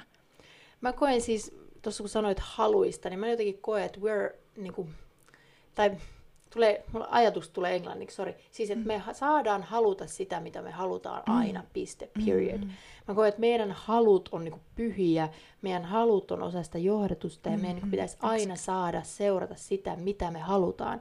Ja joskus me halutaan jotain ja me saadaan se, ja sitten me tajutaan, että a, mä en halunnutkaan tätä, tai a, tämä olikin mun egon halu, tai a, tämä ei tuntunut siltä, miltä mä luulin, että tämä halu. Ja se, onkin, se on niinku osa sitä oppimisprosessia. Ja se on niin tärkeää huomata ne hetket, että a, mä en halunnutkaan tätä, mutta joka tapauksessa aina sä saat haluta ja sä saat aina mennä mm-hmm. haluja kohti. Ja sitten kun sä puhuit tuosta irti päästämisestä, päästään irti, jotta se mitä oikeasti haluaa voi tulla. Mulla tulee ekana mieleen sellaiset ihmiset, ketkä on semmoisessa parisuhteessa, että ne ei uskalla lähteä, mutta ne tietää, että niiden kuuluu lähteä tai mm. niiden pitäisi lähteä tai olisi hyvä lähteä tai niin kuin kaikin puolin. Et mm-hmm. Se on se tie.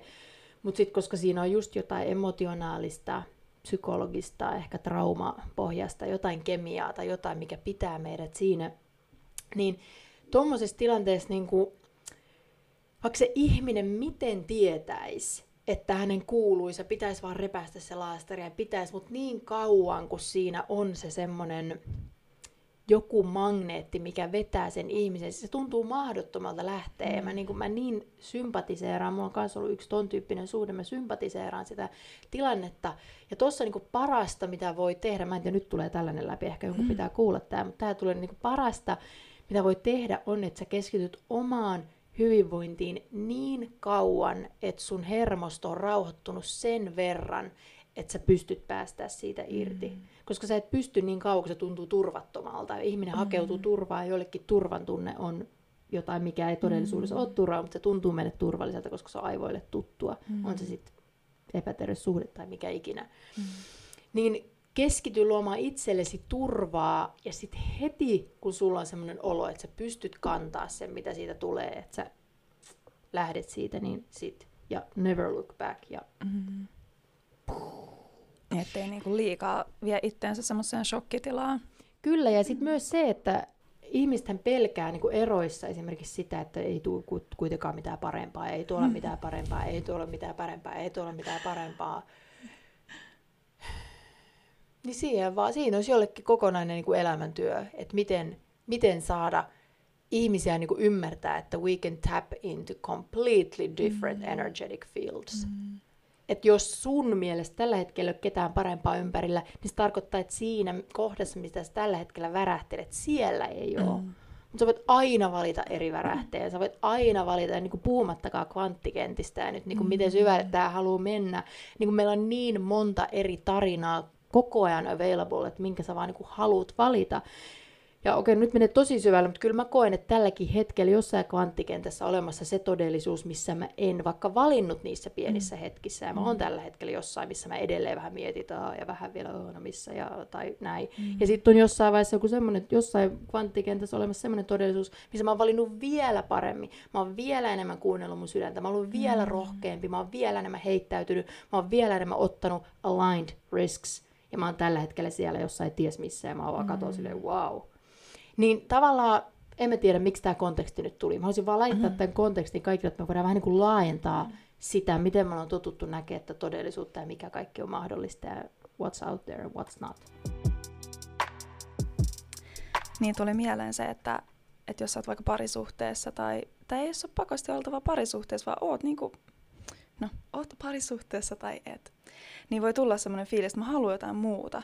Ja sitten tulee että tämä ei ole, niin kuin, että onko siellä sitten ketään, just toi mitä sanoit, että onko siellä sitten ketään muuta, ja niin kuin, että tämä ei ole nyt niin hyvä ja näin. Ja mun mielestä ikinä ei kannattaisi niin kuin, tyytyä ja jäädä siihen pisteeseen, että jos sulla on tullut se calling, että sanotaan nyt, että siellä just siellä kvanttifieldissä, niin siellä on se sitten niin kuin sinä siinä uudessa versiossa, ja se niin kuin kutsuu sua, että hei, hyppää, niin kuin, tuu tänne, täällä on uusi elämä, ja täällä on niin kuin, kaikki on uutta ja, sä, ja se on pelkästään niinku sua varten tehty ja se on sun hyväksi.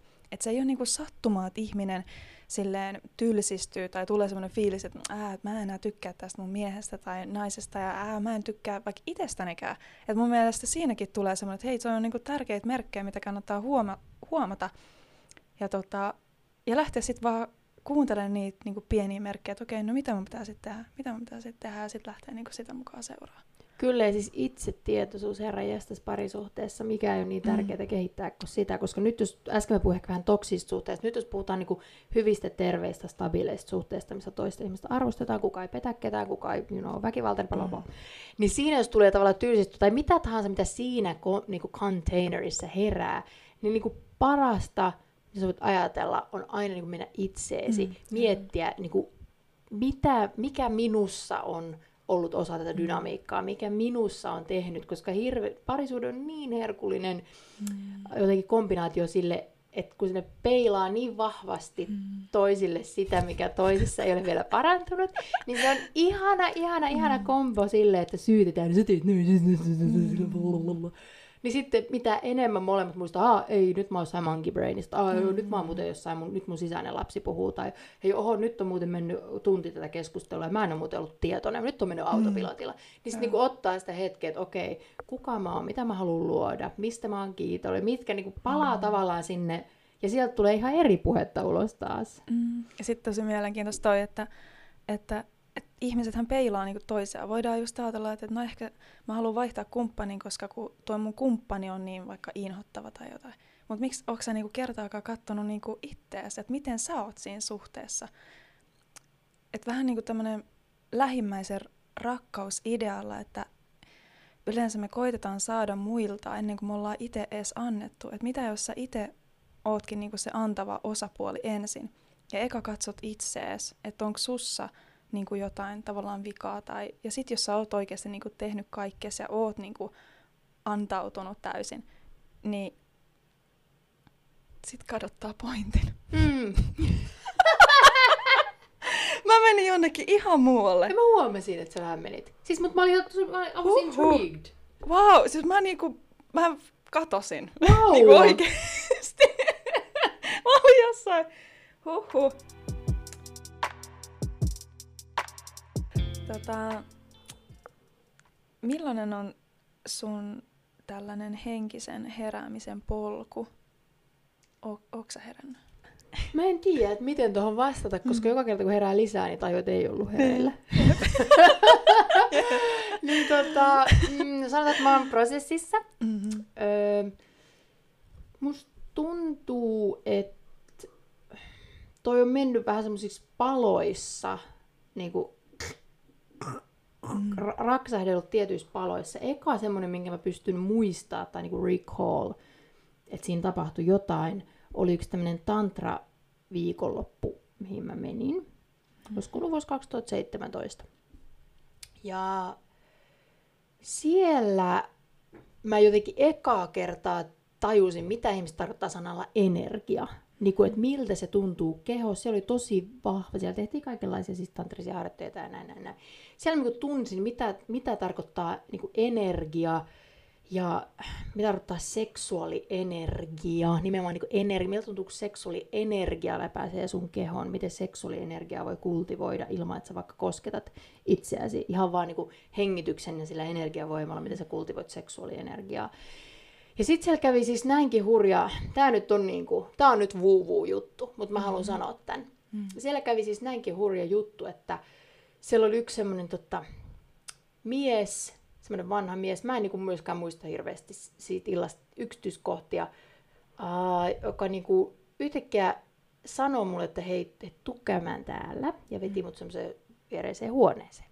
Mä menin sinne. Hän oli jossain niin auktoriteettiasemassa siellä kurssissa. Hän piti joko jotain workshoppia tai oli joku, niin kuin, joku tietäjä siellä tai jotain. Mm. Tämä kuulostaa niin hämyseltä. Mutta hän ei ollut osallistuja sen verran. Mm. Ja sitten hän oli silleen, Sä että... paras.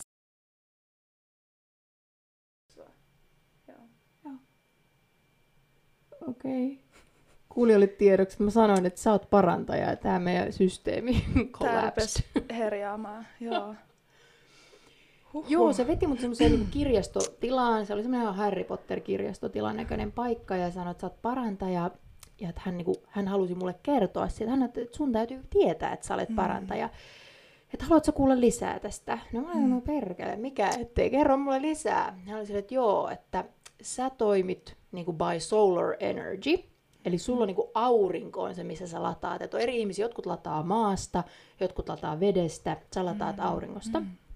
Ja sulle paras tapa niin kuin ladata, että sulla on, mä itse asiassa, tämä on hauska, kun mä oon kuullut toisen kerran tämän saman jutun. Silloin kun mä olin siellä ravintolassa töissä, yksi asiakas kertoi mulle siellä ravintolassa, että sä oot parantaja ja sulla on, sä oot aurinkoenergialla toimiva wow. parantaja. Tämä on tullut mulle kaksi kertaa tämä viesti siis. En usko, että on sattumaa. Joo. Ja mä oon myös, mä, mulla on myös tähän myös sellainen tarina, joka niinku kiinnittää, että milloin mulla on myös todistus, että joo, näin on niin että sulle paras tapa meditoida on auringossa, että käydät kasvusta kohti niin kuin aurinkoa ja annat, niin kuin, annat sen auringon tulla niin kuin sun kasvojen kautta sisään. Mm. Näin, näin. Sitten se on sille, että haluatko, että mä opetan, opetan sulle pari niin kuin parannuskikkaa sun käsillä. Wow.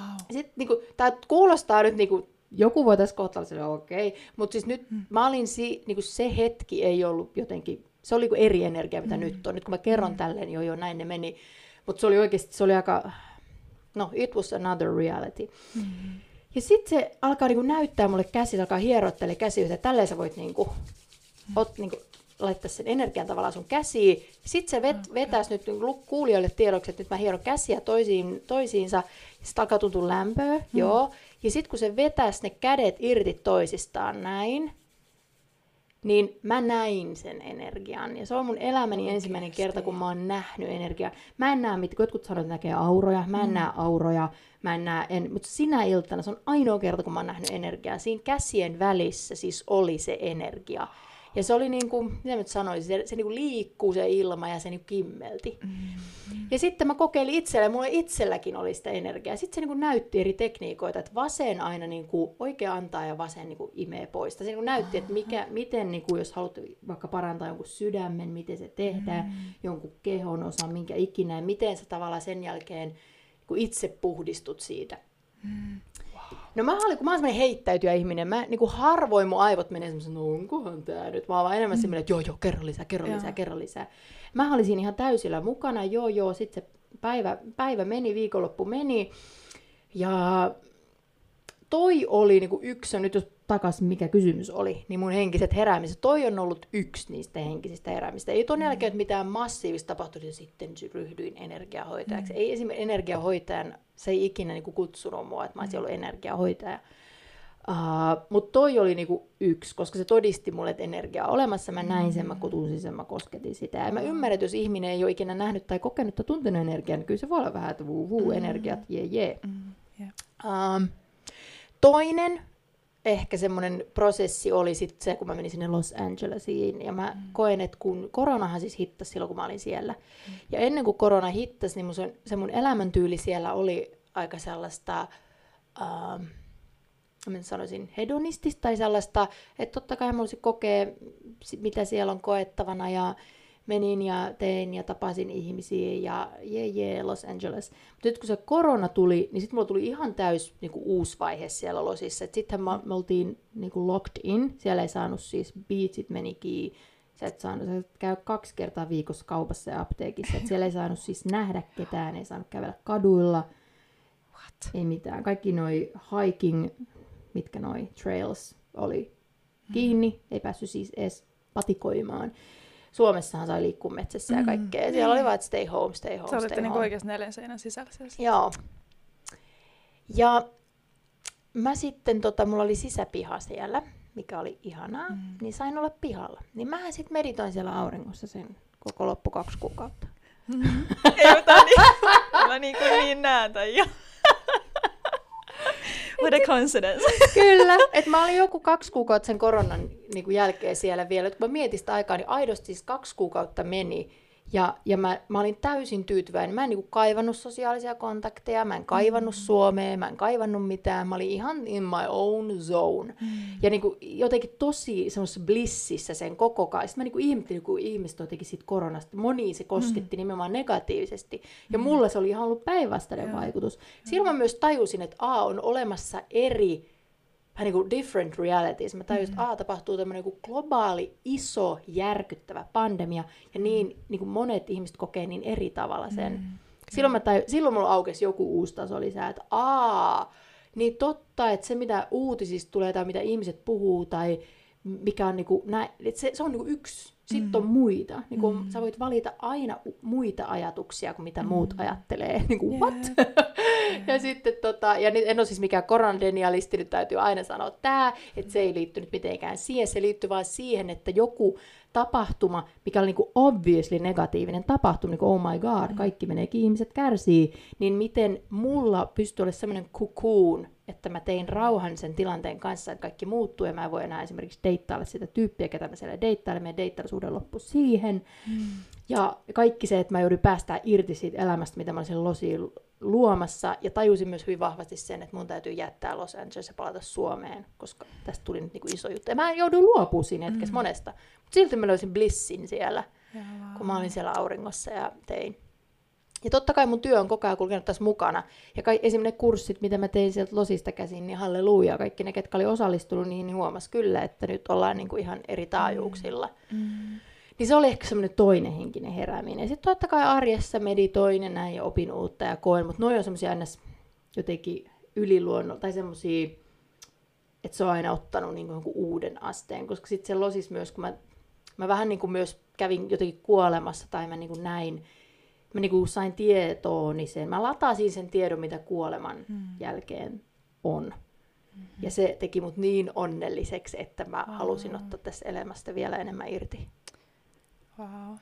Tota, onko se sitten hyöd... niin sä sanoit, että sä oot hyödyntänyt kaikkea tätä tietoa sun kursseilla, että koetko jotenkin, että sä niin kanavoit jotain tietoa niin siis täytyy, Joo, nyt täytyy itse asiassa sanoa, että mä en tätä tietoa käyttänyt mun kursseilla, koska mulla ei ole siis hippikursseja. Et mulla on niinku hyvin fakta, ei faktoihin perustuvaa, ei siis mitään tieteellistä, belalla, vaan siis niinku mielen ajatuksiin perustuvia kursseja. Et mulla ei ole mitään energiahoitokursseja, mulla ei ole mitään näin oh, lillut energioissa kursseja. Mä jotenkin koen, että niitä on jo, sen takia mä en halua tehdä niitä. Se, mikä mua kiinnostaa, on, että mulla on henkilökohtaisessa elämässä toi spirituaalinen matka, ja voin mä sieltä niin kuin jotain tietysti ammentaa. Mä voisin kiinnostaisi tällä hetkellä tehdä manifestoinnista kurssi. Mm-hmm. Se on niin tarpeeksi konkreettinen kurssiksi. Mutta se, mitä mä haluaisin tuoda tuohon mun työhön, on, että miten just näiden asioiden avulla mä voin löytää ne sanat, mitkä auttaa kaikkia ihmisiä, ihan sama mm. mihin ne uskoo, ihan sama onko ne spirituaalisia mm. vai ei, löytämään uusia voimaantuneisuuden tasoja esimerkiksi parisuhteissa, seksuaalisuudessa, sinkkuudessa, itsevarmuudessa, mm missä ikinä, mihin tämä kaikkialle laajentuukaan tämä mun kurssihomma. Mm. Entä saat sä kiinni? Joo, saan, saan, saan. Tota, onko sulla ollut koskaan ongelmia tavallaan suhtautua rahaan siinä vaiheessa, kun sä oot henkisesti herännyt? Ihmisillähän tulee sitten silleen, että, että sitten pitäisi kokonaan niin kuin luopua kaikesta materiasta ja pitäisi olla just eleillä, elä, eleillä, ele, eleillä. eleillä. Elellä. Elellä. Joo. ilman materiaa ja ilman kenkiä ja tälleen näin, niin Siis mä ym, mun täytyy sanoa, että mä ymmärrän ton niin hyvin, koska meillähän on tosi vahva paradigma siitä, että rikkaat ihmiset toimii egosta, ja ne, ketkä haluaa rahaa, niin ne on ahneita, mm. ja ne, kellä tällä hetkellä on valtaa ja rahaa, niin ne ei ole mitenkään kovin spiritually awakened. Mm. Että se kuva, mikä meille siitä on piirretty, niin siihen liittyy se raha niin elimellisesti, että just sillä rahallahan ne tekee sitä pahaa. Ja just niin kuin sehän on kaikkien ongelmien aiheuttaja, which mm. is true by the way. Mm.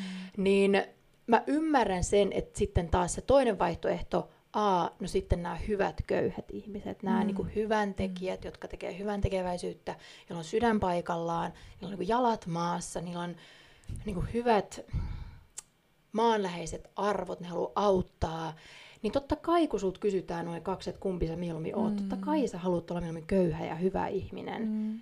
Ja, ja niin kuin se, se bridge, minkä mä haluan gap, eikö se gap, minkä mä haluan bridge.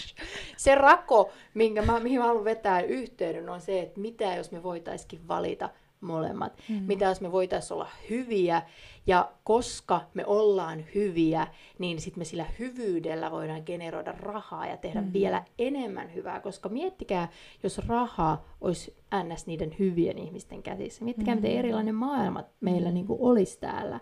Ja, ja se mua, se mua niin kuin kiinnostaa, totta kai myös se raha, koska raha, raha on niin kuin tietyllä tavalla valtaa ja rahassa on iso energia, niin miksipä ei myös se tähän samaan soppaan.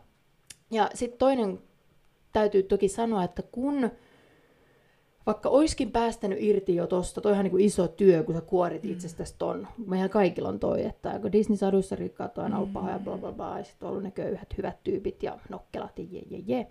Niin kun tosta pääsee eroon ja ymmärtää esimerkiksi että hyvyys ja vauraus voi asua yhdessä, niin sitten sit siitä tulee vielä, vielä niinku uusia tasoja, mikä on se, että kun ihminen alkaa saamaan rahaa, niin se mitä se raha ah, tää on niin mehukas aihe. Se, mitä se raha tekee, on, että se tekee susta enemmän sitä, mitä sä jo mm. oot. Kun ihmisille, että muuttaako rahaa ihmistä, tekeekö rahaa ihmisestä pahaa, että se oli ennen tosi hyvä ihminen, sitten se alkoi tekemään rahaa ja nyt siitä tuli jotenkin mm. tosi innoittava egoistinen. Mm. Ja tässä niin kuin esimerkissä, missä joku, joka oli ennen hyvä, sitten se alkoi tekemään rahaa tai saamaan rahaa ja sitten tuli paha. Tässä esimerkiksi se, se ihminen, kun sillä nousi jotain tiettyjä juttuja pintaan, koska raha amplifies, se on se, mikä tekee susta enemmän sitä, mitä sä jo oot, mm. Niin jo, sieltä nousi jotain, mitä hän ei syystä tai toisesta halunnut käsitellä, ja hän mm. lähti operoimaan sieltä käsi. Mä niin mm. ymmärrän ton, miksi noin voi tapahtua.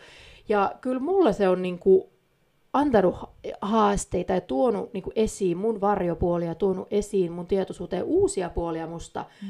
kun mä oon saanut rahaa. Mä, ah, mä oon tällainen, ah, mä, mm. mä toimin tällä tavalla, koska se raha on meille niin kuin uusi väline toteuttaa itseämme. Mm. Me voidaan toteuttaa paljon isommalla volyymilla itseämme. Mm. Jos aiemmin vaikka sun, jos sä oot vaikka yliantaja, tai miten sanotaan, overgiver, ihminen, joka yli, antaa yli, mm. Joo, niin jos se aiemmin on vaikka näkynyt sillä, että sä ostat aina kalliit lahjat sun perheelle ja kaverille, koska sä haluat panostaa niin hirveästi, tai sä jotenkin aina annat vähän niin kuin yli, mitä, mitä olisi järkevää tai mitä sä edes haluaisit, mutta sä haluat antaa niin kuin yli, niin sitten kun sulla on isompi massa sitä rahaa, niin se sun yliantaminen menee tavallaan just semmoisen tietyn rajan yli, että sä huomaat, että se on yliantamista. Että sitten kun se ei mm. olekaan se, että sä ostat 200 euron lahjan, vaan sä ostat kolmen tonnin lahjan, mm. tai sä ostat viiden tonnin lahjan, tai mikä ikinä se onkaan. Mä tarkoitan tuolla sitä, että se raha tekee susta enemmän. Se niin tuo esiin sun käyttäytymismalleja. Mm. Niin siinä sitä sitten onkin työstettävää, kun se raha näyttää, että missä, missä kaikkialla sä et vaikka ole vielä tehnyt sitä sisäistä työtä ja näin ja näin. Ja sitten mm. se työ niin onkin että koko ajan, kun sulla kasvaa se vauraus, niin sä pidät itse niin sanotusti in check ja katot niitä varjopuolia ja pidät sen sisäisen lapsen niin kuin silitettynä ja näin, näin, näin, näin, näin. Ja pystyt silti pitämään ne tavallaan ne hyvät juuret, mitä sulla oli ja se intention, mikä sulla oli. Ja sitten se kaikki pääsee niin kuin kasvaa kaunisti sen mm. päälle. Ja sitten se on se, että se hyvä lisääntyy. Sitten se niin kuin on mm. sitä, että sä vaan generoit enemmän hyvää tänne maailmaan. Mutta you gotta deal with your shit, sen mä vaan niinku sanon, koska sit se saattaa niinku, mut se saattaa lähteä jonnekin sivupolulle. siis mä en ole ikinä saatellut sitä tollasesta niin kuin näkökulmasta. Mä oon niin ajatellut, että joo, että pahoista ihmisistä tulee niin kuin enemmän pahoja, kun niillä on rahaa, koska se tuo valtaa, ja hyvistä ihmisistä tulee enemmän hyviä, mutta sä oot niin kuin ihan pureutunut siihen niin kuin tosi syvällä niin kuin Huh. Joo, ja to, niinku, siis toi, se, toi wow. on se niinku perus nyrkkisääntö, että hyvistä tulee enemmän hyviä paistumia, niin. kun me kukaan ei olla 100 prosenttia pahoja ja niin. 100 prosenttia niin. hyviä. Se on se ongelma siinä, muutenhan mm. se menisi noin. Mutta toi just, että kuinka se nostaa enemmän niitä vaikka jotain pelkojakin ja Joo. näin. Siis mun pitää ihan kuunnella itse tää podcast jakso myöhemmin, tää sulatella, kun mä, tulee uutta tietoa. Mä oon ihan ah, what? Se meni niinku puolet ohjelmasta en mä tiedä, mitä mä nyt sanon tähän, että mit, mitä täällä tapahtuu. Oikeesti. Joo. Wow. Joo. Tota... Ja moni, nyt täytyy vielä sanoa, että monella on alitajuinen blokki sen niin kuin rahan tienaamisen just sen takia, että siellä on jotain, mitä saattaa lähteä tulee pintaan, mm. jos se raha tulee. Mm. Tämä on hyvä huomio.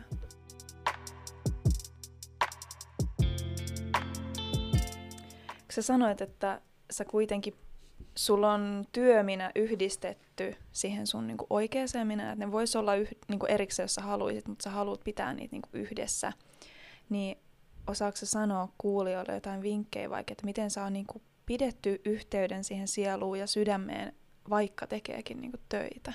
No ensinnäkin täytyy sanoa, että nyt on ihana paradigman muutos meneillään, että meidän niinku työpaikkojen ja koko niinku työorganisaatio, kaikki mitä tämä työnantaja, työntekijä. Tämähän on nyt isossa murroksessa. Mm. Että nyt niin kuin, hyviä uutisia on mun mielestä niin kuin, tulossa, hyvää uutta on tulossa liittyen siihen, mitä tarkoittaa olla työntekijä. Eli jos sä oot vaikka töissä jossain yrityksessä tai kaupungilla tai missä ikinä oletkaan niin kuin työntekijä, miten sanot, työn saaja, eikö mikä se on? Työntekijä. Employer. Employee. Mikä se Työnantaja. on? Ei kun se, joka tekee sitä Työntekijä. Työntekijä. Joo, työntekijä. Eli siinä uudessa paradigmassa tavallaan se työnantajan valta ja se työntekijän tavallaan vastuu, niin se balanssoituu mm-hmm. niin kuin enemmän. Et valta ja vastuu niin kuin menee enemmän niin kuin tasoihin. Eli halusin vaan tämmöisen kontekstin tähän antaa, että jos sinä olet tällä hetkellä työpaikalla, että tuntuu, että sun työpanosta ei arvosteta ja sun pomo on perseestä ja se työdynamiikka on perseestä ja työilmapiiri on perseestä, niin tämä kaikki on sitä vanhaa paradigmaa, sen mm-hmm. halusin tähän alkuun sanoa. Sitten jos sä oot tällä hetkellä niin itse palkattu, taas niin kuin englanniksi self-employed, mikä se on? Yrittäjä. Yrittäjä. niin, niin hyviä uutisia, sinulla on tavallaan se koko paletti hallussa, ja se, mit, mulla on siihen ehkä antaa eniten vinkkejä, koska mulla on siitä eniten mm. kokemusta. Mm. Mm. Um, mä oon saanut hirveästi irti siitä Ikigai-mallista. Tiedätkö mikä se on? Tietääkö kuulijat, mikä se on? Se on semmoinen, joo, se on semmoinen tota, malli, mikä tehdään Voitte laittaa Googlen Ikigai. Siinä katsotaan se, että, tai sä kirjoitat siihen tai mietit, siinä on sellainen kuvio, että missä sä oot hyvä jo nyt. Missä sä oot niin jo nyt hyvä, koska me kaikki ollaan jo nyt jossain hyviä. Sitten mikä sua, mit, mitä, mitä sä tykkäät tehdä, mitä sä nautit tehdä. Sitten yksi on, että mitä tämä maailma tällä hetkellä tarvitsee. Ja sitten yksi on, että miten tällä voi niin generoida rahaa tällä. Ja sitten tavallaan ne, se, mikä yhdistää nämä kaikki neljä juttua, en tiedä oliko se joku viideskin, en muista anyway, se, mikä yhdistää nämä kaikki, niin siellä on se sun niin kuin, purpose. Mm. Ja toi malli on mun mielestä ihana sen takia, että se ottaa huomioon, että sä voit jo nyt tehdä jotain, koska sä osaat jo nyt jotain. Mm. Sä pystyt jo kirjoittamaan, miten sinne osaat. Se ottaa myös huomioon sen, mikä on sun into ja mitä sä haluat mm. tehdä. Ja sen tärkeimmän, mitä maailma tarvii, koska mm. jos teet jotain, mutta maailma ei tarvii sitä, niin I'm sorry, se business gonna be dead, koska mm. on pakko katsoa tulevaisuuteen, että mikä on se, niin kuin mitä tulevaisuudessa, mihin tulevaisuudessa ihmistä kaataa rahaa, mm. se on se, mitä tarvitaan valitettavasti. Mm. Ja sitten se, että miten sillä voi tehdä rahaa, koska jos vaikka sulla olisi miten ihana joku mm. banaanipodcasti mm. juttu, mutta sä, sä et saa sitä miten sanotaan, kaupallistettua ja sille saa rahaa tai näin, niin sit, sit, mm-hmm. sit se on harrastus. Että jos ja. se otetaan se raha osa pois, se on harrastus. Mm-hmm. Niin to, tuota pyörittelemällä musta tuntuu, että mä oon vähän niin kuin löytänyt kaikkia näitä, mitä mä oon tässä pitkin uraa tehnyt. Mm-hmm. Ja toki nyt tämä, mikä se tällä hetkellä on, niin sehän on nyt niin kuin ihan täydellinen mm-hmm. ikikai. Mm-hmm. Mutta että Tom mä sanoisin, että jos sä oot yrittäjä, sä haluaisit elää sitä sun sielun tarkoitusta, niin siellä siellä niin kuin olisi hyvä olla, ja no mä nyt sanon näin vahvasti, että tulisi olla ne kaikki elementit niin kuin sinussa, maailmassa ja ihmisissä tässä maailmassa. Sitten mm. se niin kuin toimii. Ja sitten me myös saadaan blokattua hyvin ne niin egon halut sieltä pois. Mm. Että se on niinku aidosti soul-led.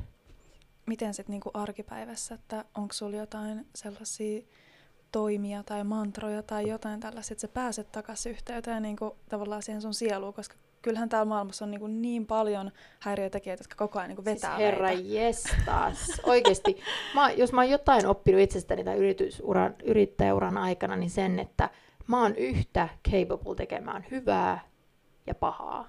Mm. Että mulla ei todellakaan tule luonnostaan se, että mä oon linjassa. Mm. Mulla ei todellakaan tule luonnostaan se, että mä teen koko ajan oikeita valintoja. Mm. Vaan hitto, että sen äärelle pitää muistaa niin kuin pysähtyä. Siis mm. välillä saattaa mennä puoli vuotta, että mitä mä oon tehnyt. Joo. Toi tuli nyt jostain väärästä paikasta. Mm. Oho, ups. sitten siinä ollaan, niin kuin, sit sä oot sen niin kuin uuden tietoisuuden kanssa, että ei hitto. Sitten se tuntui niin hyvältä siinä hetkessä, mutta se oli niinku mm. niin väärällä vähän rähteellä tavalla, mm. tai jotenkin sille eri värähteessä. No, voin sanoa, että on siis, opettelen koko ajan itsekin, mm. tota, että mitkä ne vois olla. Meditointi nyt on semmoinen, mitä kaikkiana sanoo kaikkialla, mutta kun se on vaan niin klassikko ja se vaan mm. niin kuin toimii. Millä se... tavalla se meditoit? Sitähän voi tehdä niin kuin eri tavalla. Mm. Sä voit siivotakin, vaikka se on meditatiivinen mm. tekeminen tai kävely tai tälleen. Että onko sulla jotain, mitkä sä oot huomannut sulle toimiviksi? No mä huomaan, että mulle ei toimi se, että mä joka ikinen päivä istun alas 15 minuutiksi mm. on hiljaa. Mulla on niin kapinallinen mi- mieli ja persona, että Aivan mä alan vihaa sitä. mä en si- muista, onko mä tehnyt ehkä yksi-kaksi kertaa Joo. Koska mä ajattelin, että mä en tee niin, että mä voin meditoida muutenkin. Ja sitten mä tajusin myöhemmin vasta, Aa, että sitä oikeasti voi meditoida muutenkin. Mm. Kun mä mm. ajattelin, että mä keksin niinku ihan uuden tavan tavalla. Joo. ja, sit, ja kyllä, siis todella. Ja se, siis, se, mähän nyt yritin tässä vuoden alussa, että mä ta- meditoin koko tämän tammikuun, mutta se mitä mm. mä siinä opin oli, että se ei ole mua varten, mikä oli niinku hyvä. Mm. Ja totta kai mä käytän edelleen medit, siis viikoittain käytän, siinä on niinku paljon mitä mä siitä saan, mutta rutiini ja meditaatio, ei, ne ei niinku mulla mm. mene samaan. Mm. Ja ylipäätään mä en ole niinku rutiini-ihminen, niin se on niinku hyvä honor that too, että sitten ei kannata mm. ottaa niitä rutiineja, jos ne, niin, jos ne vaan tuottaa enemmän haittaako hyvää. Ja varsinkin tuollaisessa henkisessä asiassa, niin tehdä siitä suoritus. Kyllä. Eihän sitä voi suorittaa niin kuin omaa henkisyyttä Kyllä. tavallaan. Niin ja sitten nyt yksi quote, mitä Abraham Hicks on sanonut, on, että if you're truly aligned ja if you're truly living niin kuin,